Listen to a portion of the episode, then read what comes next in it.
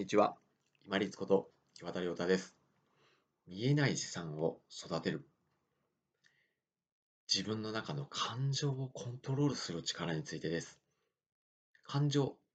まあ、喜怒哀楽ありますけれども、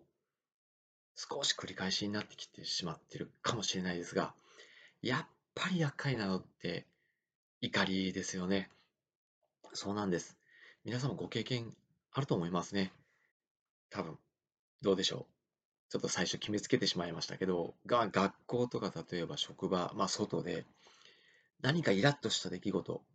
せっかく家に帰ってきて美味しいものを食べたり、違う楽しいものを見てたり、ぼーっとしてたりするのに、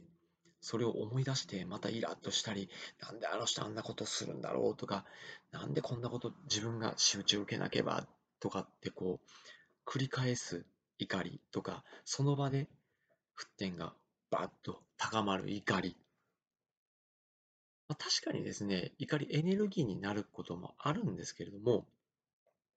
こと他人に関わるとか、あとはまあ自分が何か試してみ、やってみたことに対する、結果に対するまあ思い通りにいかないとかっていう怒りっていうのは、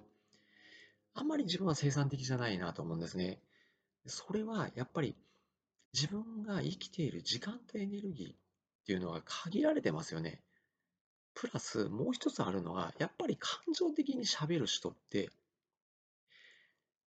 うん、その回数が多いほどやっぱり信用されないんですよね。結局感情的に喋ることで、思いつきの喋りをしているような印象にどうしても他人からは見られてしまうんですよね。で、最初にお伝えしたその時間とエネルギーがもったいないっていうのは、例えば自分が、まあ、親であったり、まあ、上司であったり、先輩であったりっていうことで、教育者とかで、怒ったふりをしなくちゃいけない時っていうのは当然ありますよ。多少分かってもらうために、こっちは真剣なんだっていうのを怒りで伝える時、まあ、ありますけれども、そういう時ばっかりじゃないですよね。要は気づいたらもう怒って喋ってわーっと喋っちゃってた。何か違う言動をしてしまってたっていう経験も、おそらく失敗談としては皆さんお持ちじゃないかなと思うんですね。で、一番最初のその時間とエネルギーが無駄だっていうの、まあ、これに関してはですね、やっぱり自分の命が限られてるっていうのをやっぱりちょっとこう、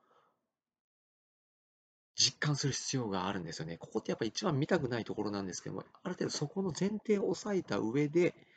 自分の時間とエネルギーがもったいないっていう意識をしっかり自分の中に植え付けていただきたいなと思います。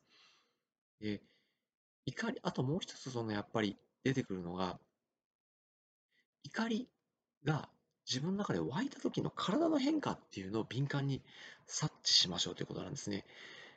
私であれば、大概眉間にこういうふうにシワが寄って、このこめかみが、血管がですね、ドクドクするんですよ。そうしたら、あ、怒ってるなと思って、なんで怒ってる？それは自分でコントロールできる？コントロールできないんだったら手放す。もしくは違うアプローチをしてみる？手放す？っていうふうに切り替えをするスイッチになることができます。で、自分のその体の微細なところに気づく。例えば声が大きくなるとか、声が高くなるとか、身振りが大きくなるとか、頭に血が上ってこうカーッとするような熱い感じがするとか、そういう体の変化を感じるためには、やっぱり穏やかな時間を過ごすことっていうのも大事なんですよね。まあ、プチ瞑想であったり、座禅であったり、あとは先ほどお話ししたぼーっとする時間ですね。静かな場所でもいいですし、まあ、ざっとの中でもいいですし、自分がぼーっとしながら自分が平常時の穏やかな状態っていうのをしっかり体の状態っていうのを把握しておきましょう。そうすると、私のこの眉間とかこめかみのところみたいに、あ、自分が怒ってるっていうのにまず気づく。気づいて、じゃあ、その怒りに対する人の言動とか状況、もしくはうまくいかなかったことっていうのは、自分でコントロールできるのかと、何か対策が打てるのかっていうふうに考え方を違うふうに持っていくんですよね。感情的になってて、じゃあ、コントロールできていいかっていうと、そうでもない場面の方が多いです。ですので、まず自分の安静にしている穏やかな時の感情感覚で自分が怒った時のところっていうのにしっかり気づくようにしましょうね。時間とエネルギ